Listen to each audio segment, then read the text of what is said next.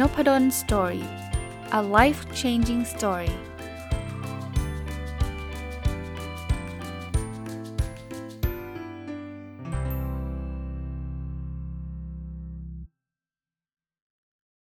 สวัสดีครับ ยินดีต้อนรับเข้าสู่นพดล Story Podcast นะครับ วันนี้หยิบหนังสือภาษาอังกฤษเล่มหนึ่งที่อ่านจบไปเมื่อสัปดาห์ที่แล้วเนาะหนังสือชื่อ The Voltage Effect Voltage ที่มันแปลว่า กระแสไฟอะนะครับที่เกี่ยวข้องกับเรื่องของของ ต้องบอกว่าแรงดันไฟอะโวลเทจมันเป็นแรงดันไฟฟ้าเนาะเริ่มที่มาที่ไปก่อนว่าหนังสือเล่มนี้เนี่ยทำไมผมถึงอ่านนะปกติเวลาจะรีวิวหนังสือก็จะเล่าเรื่องนิดนึงนะครับหนังสือเล่มนี้เนี่ยเขียนโดยอาจารย์จอห์นลิสนะซึ่งเป็นอาจารย์สอนเศรษฐศาสตร์ที่ University of Chicago ถ้าใครรู้จักชื่อคุณคุณชื่อนะอาจารย์เป็นผู้เขียนหนังสืออีกเล่มหนึ่งที่ดังมาก ผมว่าดังกว่าเล่มนี้ด้วยมั้งชื่อ The Y Axis นะครับ มันเริ่มต้นงี้ฮะคือหลายเดือนที่แล้วนะครับ อาจจะเกิน 3 เดือนละ ผมได้มีโอกาสไปเดินที่ร้านคินกคุนิยะนะครับ ก็ต้องบอกว่าเป็นร้านหนังสือโปรดนะครับ ที่ชอบไปเดินถ้ามีโอกาสนะครับ คราวนี้พอเดินวันนั้นเนี่ยเหมือนกับจะต้องไปรอลูกสาว ช่วงนั้นลูกสาวกลับมาเมืองไทย แล้วก็นึกไม่ออกว่าจริงๆผมก็ชอบเดินดูหนังสืออยู่แล้วแหละ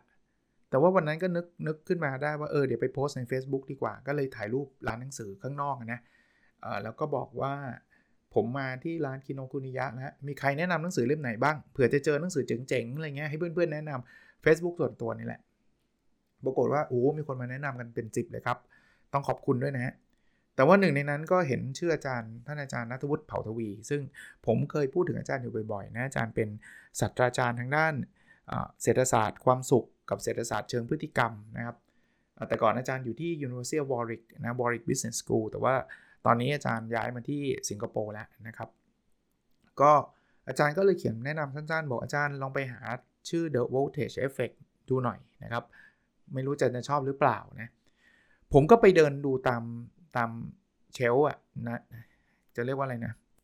ไอ้ที่ที่วางหนังสืออะก็กร้านหนังสืออะก็ไปเดินดูแล้วเขาก็หาไม่เจอตอนแรกหาไม่เจอ ก็ไปถามคนที่เป็นพนักงานในร้านเนี่ย พนักงานเขาก็หยิบมาให้ดู พลิกพลิกอ่านแล้ว เฮ้ย ชอบแฮะ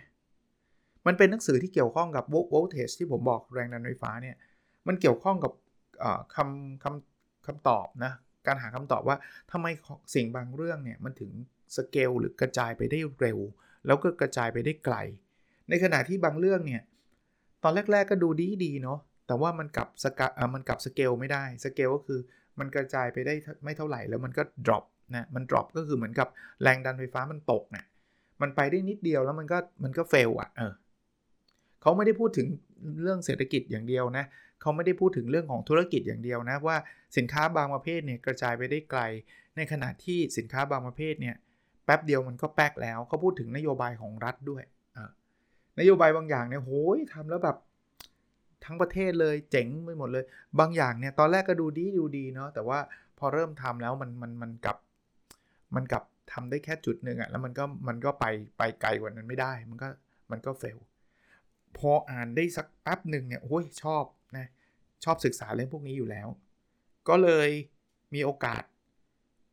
ซื้อกลับมา แต่ก็ตามสูตรดองเลย ต้องบอกแบบนี้นะครับว่าผมผมไม่ได้ตั้งใจซื้อมาดองนะ จริง ๆ ซื้อกลับมาช่วงแรกๆก็อ่าน แต่ว่าพอมันมีหลายเล่มบางทีมันก็อ่านแล้วหยุดไปบ้างอะไรไปบ้าง สัปดาห์ที่ผ่านมาอ่านหนังสือภาษาอังกฤษไปเยอะนะครับ เพราะว่าก็กำลังเร่งเพื่อจะได้จะได้อย่างที่ผมบอกมีเป้า OKR อยู่นะครับก็ไม่ได้เร่งอะไรมากมายหรอกแต่ว่าก็ตระหนักรู้ว่าตอนนี้อ่านภาษาไทยเกินเป้าไปแล้ว แต่ภาษาอังกฤษเนี่ยยังยังช้ากว่าเป้าอยู่ก็เลยหยิบมาอ่านนะครับแล้วก็เลยเขียนรีวิวไว้นะครับ ก็เอามาฝากวันนี้นะก็ข้อแรกเลย ถ้าเราสังเกตเนี่ยเราจะเห็นนะครับว่าธุรกิจหรือนโยบายบางอย่างได้รับความนิยมมาก แพร่กระจายไปได้เยอะ แต่บางอย่างเนี่ยตอนแรกดูดีดูดี แต่ไม่สามารถขยายไปในวงกว้างได้ เขาก็บอกว่ามันก็เหมือนแรงดันไฟฟ้า ถ้าแรงดันไฟฟ้ามันสูงจริงเนี่ยมันกระจายไปทั่วประเทศได้เลย แต่ถ้าทำกระจายไปสักพักแรงดันมันตกตกตกเนี่ยมันก็ไปได้แค่จุดหนึ่งใช่ไหมแล้วมันก็ไปไปต่อไม่ได้ มันถึงข้อที่ 2 ซึ่งมันเป็นธีมหลักของหนังสือเล่มนี้ก็บอกว่ามีสัญญาณ 5 อย่างครับ ที่จะบอกว่า สิ่งนี้มันจะกระจายไปในวงกว้าง หรือว่ามันไม่สามารถกระจายไปในวงกว้างได้ 5 อย่างนี้มีอะไรแล้วเดี๋ยวผมจะไล่ไปทีละประการเลยนะ แต่นี้บอกชื่อก่อน ข้อที่ 1 คือ false positive เอาชื่อภาษาอังกฤษนะ ไม่อยากแปลเป็นไทย นึกแปลไม่ออกนะ สัญญาณลวงอะไรเงี้ยนะข้อที่ 2 คือ audience คือคือ audience ก็คือผู้ฟังนะครับ หรือผู้ใช้นะครับ ข้อที่ 3 คือ chef or ingredients คือเป็นจะเป็นพ่อครัวหรือจะเป็นสูตรอาหาร เออ เดี๋ยวเดี๋ยวเก็บความงงไว้นิดนึงอะเกี่ยวอะไรกับพ่อครัวเนี่ยข้อที่ 4 คือ spill over นะครับก็คือคล้ายๆเป็นเป็นผลเสียจากการกระจายนะครับ แล้วข้อที่ 5 คือ cost คือต้นทุนนะอะเรามาลองปัจจัยที่ 1 กันมาคุยปัจจัยที่ 1 กัน ปัจจัยแรกคือ false positive false positive ก็คือสัญญาณลวง สัญญาณที่ผิด เคยนึกนึกไม่ออกนึกถึงเวลาเรานั่งทำงานอยู่แล้วอยู่ดีๆไอ้พวกสัญญาณเตือนภัยไฟไหม้มันเกิดขึ้นอะ่ะโดยที่ไม่ใช่ซ้อมนะ เกิดขึ้นแล้วเราก็รีบหนีกันมาพบว่าจริงๆ มันไม่ใช่ไฟไหม้อันนั้นคือ false positive นะครับเขาบอกว่ามันเกิดจากความเชื่อว่าสินค้าหรือบริการหรือนโยบายเนี่ยมันน่าจะได้รับความนิยมทั้งๆที่จริงๆแล้วมันไม่ใช่ ถามว่าไอ้ความเชื่อนี้มันเกิดจากไหนล่ะ มันเกิดจากการที่เราไปเก็บข้อมูลเบื้องต้น ซึ่งอาจจะมีจำนวนน้อยจนเกินไป คุณนึกถึงสตาร์ทอัพแห่งหนึ่งก็ได้นะ ที่เขาแบบว่าเขาเขาคิด product ของเขาเขาคิดว่ามันเจ๋งมากอะ วิธีการที่จะเช็คว่ามันเจ๋งจริงหรือเปล่าเนี่ยเขาก็อาจจะไปถามญาติพี่น้องเพื่อนๆรอบตัวเขาแต่เผอิญไอ้ญาติพี่น้องเพื่อนๆรอบตัวเขาเนี่ยก็ขาอวยอยู่แล้วไงโอ้โหมันต้องเปลี่ยนโลกแน่ๆเฮ้ยโอ้โหสมองเราสุดยอดอะไรเงี้ยเราก็เชื่อเลยว่าอันนี้มันต้อง work แต่จริง ๆ แล้วเนี่ยถามว่าญาติพี่น้องเราเนี่ยเป็นลูกค้ากลุ่มหลักของเราหรือเปล่าก็ไม่ถามว่าเขาจะซื้อเราเยอะแยะไหมก็ไม่ใช่อีก พอเราทำจริง ๆเข้าเนี่ยมันก็ไม่ work เพราะว่า มัน work กับคนกลุ่มเล็ก ๆ ซึ่งมันอาจจะไม่ได้เป็นตัวแทนที่ดีของลูกค้าทั้งหมด หรืออาจจะไม่ใช่เลยก็ตาม อันเนี้ยมันคือปัจจัยแรกที่เออมันมันอาจจะเกิดขึ้นได้ แล้วถ้าถ้างี้เราจะจัดการปัจจัยนี้ยังไง ข้อแนะนำก็คือเวลาคุณจะไปเก็บข้อมูลเนี่ยดีนะครับ ไม่ใช่ว่าห้ามเก็บนะ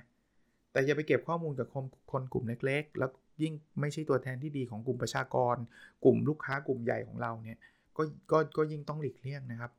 โอ้ถ้าใครเรียนปริญญาโทปริญญาเอกมาก็หลักการวิจัยเบื้องต้นเลยฮะเรื่องนี้นะครับ มาถึงปัจจัยยังไม่ถึงปัจจัยที่ 2 ปัจจัยปัจจัย false positive เนี่ยบางทีเนี่ยมันไม่ใช่เกิดจากความไม่รู้นะมันไม่ใช่ว่าไม่ได้เรียนปริญญาโทมาก็เลยทำแบบนี้ แต่บางทีมันเกิดจาก bias มันเกิดจาก bias ประเภทไหน เช่น confirmation bias คือสมมุติว่าเราทำสตาร์ทอัพนะ เรามีแนวคิดจริง ๆ เราก็หลงรักแนวคิดเราอะเราก็คิดว่าแนวคิดเนี้ยมันเป็นแนวคิดที่สุดยอด พอเราคิดว่าแนวคิดนี้เป็นแนวคิดที่สุดยอดเนี่ย เวลาเราไปหาข้อมูลใช่ไหมเราก็จะไปหาเฉพาะข้อมูลที่มัน support ความคิดเรา เราออก product มา ถ้าดูแล้วคนนี้มันน่าจะชอบ product เราเราก็จะไปถามว่า product นี้ดีไหมเงี้ยเขาก็จะเชียร์เรา หรือเราไปถามพี่น้องเราไปถามเพื่อนสนิทเรา มันจะมีพี่น้องหรือเพื่อนสนิทคนไหนไหมที่บอกโอ้โหเฮงซวยมากอย่าไปทำเลย ก็ไม่ค่อยมี เราก็เลยได้แต่เสียงอวยนะ อันนี้คือ confirmation bias หรือบางทีมันมันเกิดจากเขาเรียกว่า bandwagon effect นะ bandwagon effect ก็คือ โอ้โหเฮ้ยเราเห็นคนอื่นเขาทำกันทั้งนั้น ตอนนี้เขากำลังฮิตเลย คนดัง ๆ ที่เราชื่นชอบไอดอลเราเขาก็ทำแล้วเขาทำแล้ว work ด้วยนะ เราต้องไม่ตกขบวน เราต้องทำเรื่องนี้ คือคือเหมือนกับเราไปหาข้อมูลก็จริง แต่ว่ามันไปหาข้อมูลจากกลุ่มคนเล็กๆอะ่ะแล้วเราก็คิดว่ามันเป็นตัวแทนที่ดี มันคิดว่าสิ่งที่เราทำเราคิดเองว่าสิ่งที่เราทำเนี่ยมันจะมันจะเวิร์กนะครับอะหรือไม่อีกทีนึงนะ คือโดนหลอกเลยไอ้คนที่มาหลอกเราเนี่ยอาจจะเป็นคนที่ไม่ค่อยดี แล้วข้อมูลที่เราได้เนี่ยเป็นข้อมูลแบบผิด อันนี้เขายกตัวอย่างนะ เช่นอลิซเบธโฮมใครเคยได้ยินไหมครับ ที่เขาเป็นเขาบอกว่าเป็นสตีฟจ็อบผู้หญิงอะคือแบบทำไอ้เครื่องตรวจเลือด โดยใช้เทคโนโลยีอย่างใหม่ แต่จริง ๆ แล้วเนี่ย เทคโนโลยีนี้มันของปลอมเขาเมคตัวเลขเขาเมคเทคโนโลยีแต่เชื่อไหมมีนักลงทุนช่วงแรกๆเนี่ยคิดว่าโหคนนี้ใช่แน่ๆเพอดูข้อมูลจากคนนี้แล้วเนี่ยโหมีคนคิดคนแบบคือข้อมูลมันเฟกขึ้นมาทั้งหมดเลย ก็เลยลงทุนกับคนนี้ไปเยอะเลย แล้วก็โอ้ยครั้งหนึ่งบริบริษัทนี้เป็นยูนิคอร์นเป็นเป็นมีมูลค่าเป็นหมื่นล้านอะไรประมาณนั้นเนี่ย Theranos มั้งครับ ถ้าผมจำชื่อไม่ผิดเนาะแต่ตอนหลังก็ถูกจับโป๊ะโป๊ะแตกได้ก็คือ คนรู้ว่าเขาหลอกนะก็ก็ fail ไป แต่ว่านี่ก็คือ false positive อีกอันหนึ่งก็คือ คือข้อมูลมันเป็นข้อมูลที่ผิดนะอ่าปัจจัยแรกนะ คือเราเราได้รับสัญญาณที่ผิดนะครับ ว่าสิ่งนี้มันจะกระจาย แต่ว่ามันไปแบบ sample มันน้อยไป กลุ่มตัวอย่างที่เราเก็บข้อมูลน้อยไป หรือว่าเรามีความลำเอียงไปเชื่อตัวเองเยอะอะไรเงี้ยปัจจัยที่ 2 คือเรื่องของ audience audience คือคนที่เข้ามามีส่วนเกี่ยวข้องนะครับ อาจจะเป็นคนที่มาตอบคำถามเรามาให้ข้อมูลเรา คือเขาบอกว่าบางทีเนี่ย เราทำอะไรสักอย่างหนึ่ง อันนี้อาจจะไม่ได้เป็นความตั้งใจแบบ fall positive แบบเมื่อกี้นะ ไม่ได้ไปถามพ่อแม่พี่น้องนะ เราก็ไปถามคนทั่ว ๆ ไปนี่แหละ เราไปถามเราตั้งใจไปถามกลุ่มเป้าหมายเรานี่แหละ แล้วคนที่มาตอบแบบสอบถามเราเนี่ย กลุ่มนั้นก็ชอบจริง ๆ แต่อย่าลืมนะว่าคนกลุ่มนั้นเนี่ยเขาจะมีมันมันจะเป็นคนเขาเรียกว่าเป็น early adopter อะนึกออกไหม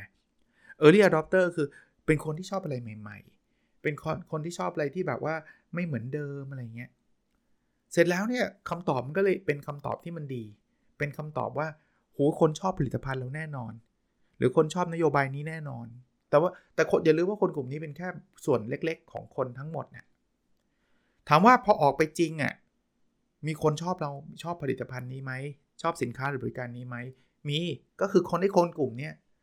แต่คนเป็น early adopter มันก็แค่ไม่ไม่ไม่ไม่ไม่ได้เป็นส่วนใหญ่ของคนทั้งประเทศอะนึกออกไหมครับ ตอนแรกยอดขายเหมือนจะมา แต่มาถึงแป๊บหนึ่งมันก็หยุดละ ทำไมอะ เพราะ early adopter มันหมดไง early adopter คืออย่างที่บอกนะคือคนที่ชอบชอบ มีอะไรสินค้ารุ่นใหม่ก็ซื้อวิธีการใหม่ๆ ก็ทำตามอะไรเงี้ย เป็นคนที่แบบชอบเร็วๆอะนะ แต่มันมีอยู่แค่นั้นนะแล้วมันก็ไปต่อไม่ได้ voltage ก็ drop นะ ก็คือแรงดันมันก็ drop ก็คือมันขยายไปไม่ได้นะครับ เพราะว่าพอมันหมดคนกลุ่มนี้แล้วอะ่ะ มันไปเจอคนอีกกลุ่มหนึ่งที่อาจจะคอนเซอร์เวทีฟ อนุรักษ์นิยมสุดๆ ไม่ชอบการเปลี่ยนแปลง ไม่ชอบการเรียนรู้ นโยบายตรงนั้นก็หยุดไป ผลิตภัณฑ์ตรงนั้นก็หยุดไปนะครับ อันนี้ก็เป็นเป็นปัจจัยที่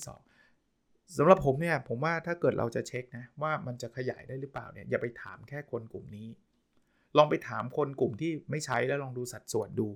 ว่าเฮ้ยคนที่ไม่ใช้ มันอาจจะเยอะกว่าคนที่อยากใช้ก็ได้นะ การ ไปแปะแบบสอบถามถามในในออนไลน์นี่ผมเล่าให้ฟังเพิ่มนะ มันอาจจะเป็น self selection bias นะ คือ คือคนที่มาตอบคือคนที่อยากใช้นี่หรอไหมแต่อีกคนที่ไม่อยากใช้เป็นร้อยเป็นพันเขาไม่ได้มาตอบ เพราะฉะนั้นเนี่ยในงานวิจัยเราเราจะเจอแต่คนที่อยากใช้ ซึ่งมันอาจจะเป็นคนส่วนน้อยก็ได้ ถ้าทำวิจัยจริง ๆ ต้องถามหมดเลยสุ่มถามหมดเลยนะครับ แล้วเราก็จะเห็นเองว่าเปอร์เซ็นต์ของคนที่อยากใช้เนี่ยมีมากน้อยแค่ไหน มาถึงปัจจัยที่ 3 ที่เมื่อกี้พูดถึงว่าเชฟที่แปลว่าพ่อครัว กับอินกริเดียนที่แปลว่าสูตรอาหาร อันนี้อธิบายง่าย ๆ แบบนี้ครับว่าเขาเปรียบเทียบกับร้านอาหารครับ มันจะมีร้านอาหารบางประเภทที่มันกระจายได้เร็วกระจายไปทั่วโลกได้เลย กับบางประเภทมันกระจายไม่ได้ มันขึ้นอยู่กับว่าร้านนั้นเนี่ยเคล็ดลับของของความสำเร็จอะมันขึ้นอยู่กับอะไร ถ้ามันเป็นร้าน Michelin star นึกนึกภาพออกใช่ไหมครับ Michelin star คือร้านที่แบบ โอ้โห พ่อครัวแม่งต้องเก่งระดับโลกอะ่ะไอ้ร้านแบบเนี้ยปัจจัยความสำเร็จมันขึ้นอยู่กับพ่อครัวหรือเชฟหรือแม่ครัวก็ได้นะเชฟนะครับถามว่า Michelin star เนี่ยขยายไปได้กี่สาขาครับ น้อย ใช่ป่ะ เราเราทำร้านแบบ โอ้โห แบบทำซูชิอร่อยแบบคุณลุงจิโร่ที่ที่เอ่อที่ญี่ปุ่นเนี่ย คุณจะมีคุณลุงจิโร่ได้สักกี่คนนะที่จะทำซูชิอร่อย แล้วกระจายไปทั่วโลกเป็นแฟนชส์เป็นหมื่นสาขาทำได้ปะยาก เพราะว่าเราถูกจำกัดโดยอะไรครับ โดยเชฟ เชฟคือพ่อครัว ถ้าเทียบกับ KFC KFC เนี่ยคุณรู้ไหมใครทอดไก่คุณกิน ไม่รู้หรอก แล้วคุณแคร์ไหมว่า เฮ้ย คนจะทอดไก่ KFC ให้เรากินเนี่ย ต้องเป็นคนนี้เท่านั้นทอดแคร์ปะเปล่า ความสำเร็จของ KFC มันคือสูตรสูตรไก่ทอดเขา เพราะฉะนั้นถ้ามันเป็นอินกริเดียนหรือสูตรอาหารเนี่ย มันกระจายได้เยอะ โอ้ยข้อนี้เนี่ยได้คิดหลายเรื่องเลยนะ นักวิทยากรเก่งๆเนี่ย มันคือเหมือนเชฟ ถ้าเขาทำธุรกิจแล้วเขารู้สึกว่าเราจะต้องแบบโอ้โห เราจะแบบธุรกิจนี้ขึ้นอยู่กับคนนี้คนเดียวเนี่ย ธุรกิจนี้สเกลไม่ได้ ผมเน้นนะสเกลไม่ได้แปลว่าไม่ใช่ว่าไปไม่ไม่ไม่ไม่ดีหรือไม่รวยนะไม่เกี่ยวนะครับ แต่เราต้องยอมรับว่าเราสเกลไม่ได้ครับ ราะว่าคนคนนี้จะไปสอนทั่วโลกได้ไงอะถ้าต้องเป็นคนคนนี้คนเดียวนะ แต่ถ้าเกิดมันไม่ใช่เป็นเรื่องคนล่ะ มันเป็นเรื่ององค์ความรู้อะโมเดลบางอย่างไงโมเดลบางอย่างกระจายได้เร็ว เพราะว่ามันไม่ มัน มันไม่ต้องเป็นคนคนนี้ก็ได้ไง เหมือน เหมือนไอ้ไก่ทอด KFC ก็ไม่ใช่ต้องเป็นคุณลุงผู้พันแซนเดอร์ต้องทอดคนเดียวไม่ใช่ไง คือ คือใครก็ได้ทอดได้ก็อร่อยหมดนะถ้ามันเป็นอย่างนั้นน่ะกระจายได้เยอะนะครับ มาถึงปัจจัยที่ 4 ครับ ปัจจัยนี้เรียกว่า spill over คือผมอธิบายอธิบายสั้นๆ ง่าย ๆ แบบนี้ครับ คือเวลาเราเริ่มอะไรเล็ก ๆ เนี่ย แล้วเราดูว่าโหมันน่าจะมีประโยชน์นะ เพราะเราจะเห็นแต่ประโยชน์ แต่พอเราเริ่มขยายใหญ่ มันจะมีปรากฏการณ์บางอย่างที่เรียกว่า spill over เนี่ย ซึ่งมันนำนำมาซึ่งผลเสียที่เกิดขึ้นจากการขยายใหญ่นั้น ยกตัวอย่างเป็นรูปธรรมนะ นโยบายแบบนี้ อันนี้อันนี้เป็นตัวอย่างที่เขาเขียนในหนังสือบ่อยนะ พูดถึงเรื่องการศึกษา เพราะว่าเขามีเคสว่าเขาเป็นที่ปรึกษาทำเรื่องการศึกษาอันหนึ่งนะคือคือเราเห็นตรงกันไหมว่าถ้าเกิดเราลดขนาดชั้นเรียนลงเนี่ยคุณครูจะดูนักเรียนได้ทั่วถึงกว่าการที่เราจะมี class size ที่ใหญ่ใช่ปะโรงเรียนนะโอ้ถ้าครูคนนึงต้องดูเด็ก 200 คนเนี่ยเทียบกับครูคนนึงดูเด็ก 5 คน 10 คนเนี่ยยังไงครู1ต่อ5 1ต่อ10เนี่ย ต้องเข้าใจเด็กต้องอธิบายเด็กได้ดีกว่า 1 ต่อร้อย1ต่อพันอยู่แล้วถูกไหมเพราะฉะนั้นเนี่ยผมว่าไม่ว่าจะเราจะทดลองยังไงก็ตาม เราจะเจอเลยว่า class size ที่เล็กเนี่ยนะคุณภาพของการเรียนการสอนเนี่ยจะดีกว่า class size ที่ใหญ่ false positive ก็ไม่เกิดใช่ไหมเพราะว่าเราเราทดสอบมาเยอะแล้วทุกโรงเรียนทุกรูปแบบเลยนะครับ หรือว่าไอ้เรื่องของ audience ต่างๆ แล้วก็เช็คมาหมดแล้วนะครับว่าเป็นยังไงนะ แต่คราวนี้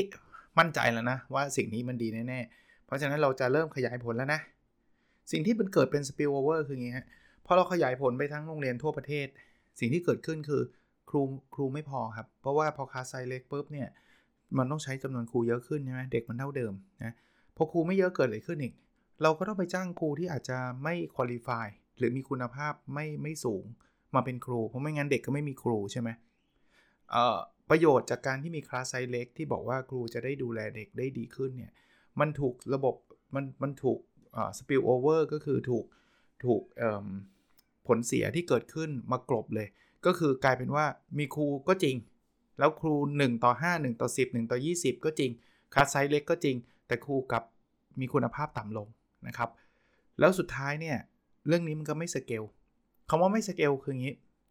คือมันทำได้ครับ แต่ benefit มันไม่มันไม่เกิดอย่างที่เราคิดไงเราคิดว่าเออเราทดลองกับกลุ่มเล็กๆ benefit มันน่าจะดี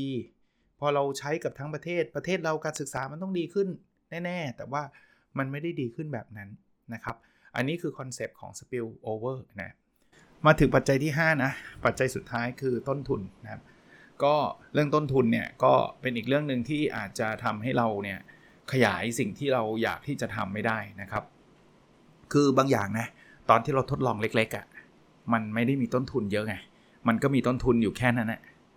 คราวนี้พอมันเริ่มขยายไปเรื่อยๆเนี่ยมันจะเริ่มมีมีต้นทุนที่ตอนตอนที่เราทดสอบตอนที่แบบใช้อยู่ไม่กี่ที่เนี่ยมันไม่มีเนี่ยมันก็จะมีต้นทุนแบบนั้นโผล่ขึ้นมา ยกตัวอย่างเช่น ต้นทุนการบริหารจัดการนะอย่างเช่นนะผมยกตัวอย่างนะ อันนี้ตัวอย่างผมยกขึ้นมาเองนะ สมมุติว่าเราเปิดร้านอาหารร้านหนึ่งนะ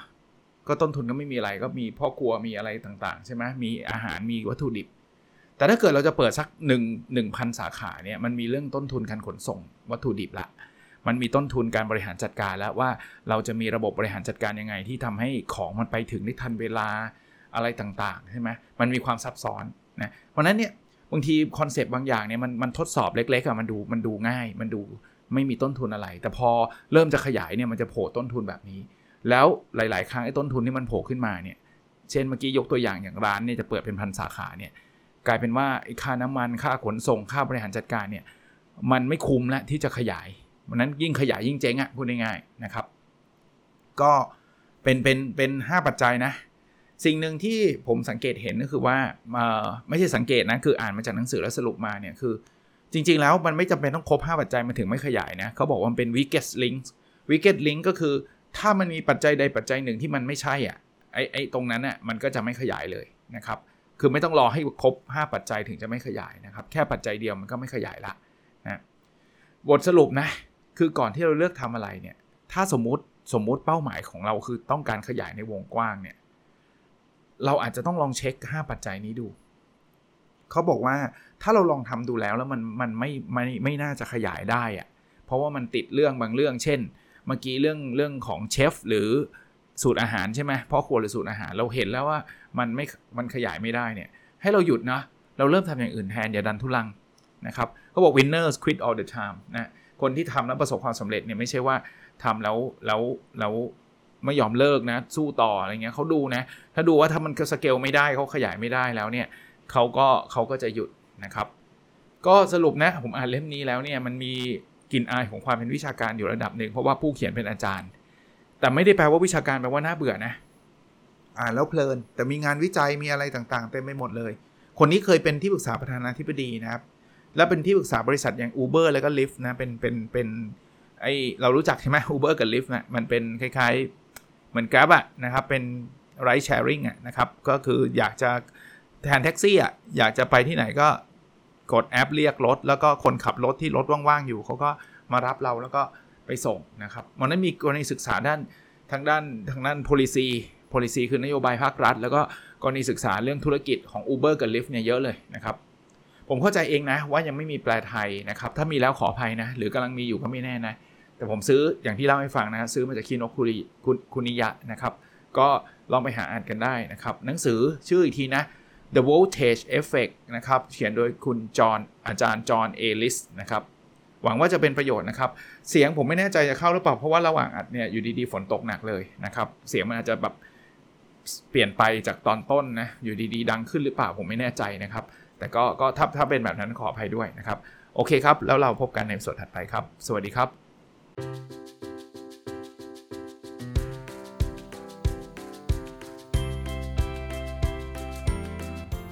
n o p a d o n Story